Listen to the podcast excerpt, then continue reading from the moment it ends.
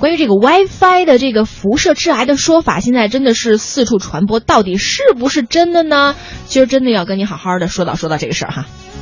这近几年来，这个移动上网设备真的是很普及哈，网上经常这个流量哈短缺 不够用，所以 WiFi 几乎成为了一个我们人哈这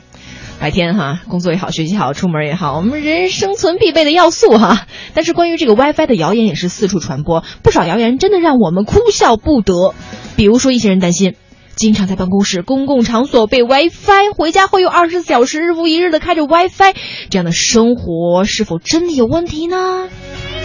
其实啊，WiFi 和自然当中的这个光一样，从广义上讲，当然也是一种辐射。但是，朋友们，以目前的科学认知来说，这种辐射在合理范围内对我们的人体不会造成伤害。要不然还会有这么多人用 WiFi 吗？对不对？我们的医生、我们的健康的一些专业人士早出来辟谣了。首先，根据国际非电离性的这个辐射委员会，他们定制的一个安全上限啊，我们人体承受的安全辐射范围大概是每平方米十瓦，什么概念呢？嗯，咱先转上生活，我跟您说说吧。就常见的这个无线路由器呀，它的工作功率大概是三十到五百毫瓦之间。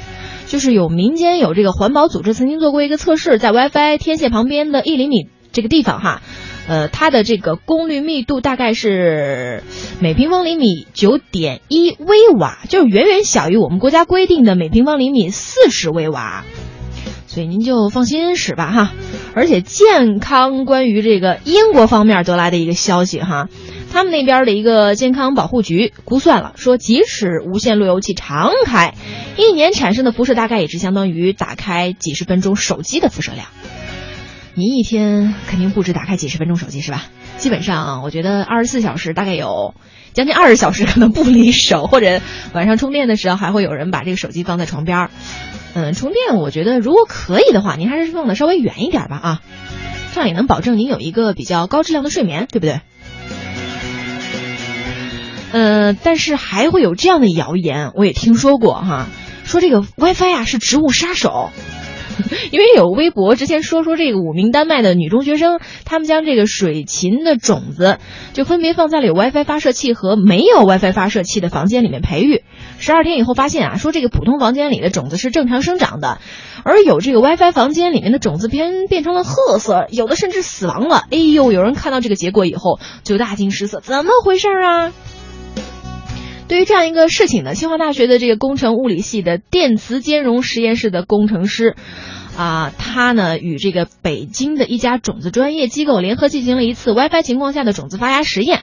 这个实验呢选取了八百多颗种子啊，品种就是我们中国常见的这个绿豆等一些植物。哎，这回呢两个房间都配置了同样的光照、温度、湿度等一些适合种子发芽的条件，只能是一个房子有 WiFi 啊，另外一个房子没有啊。十二天以后，两个房间的种子发芽率是一样的，所以这个实验室的工程师他就表示说啊，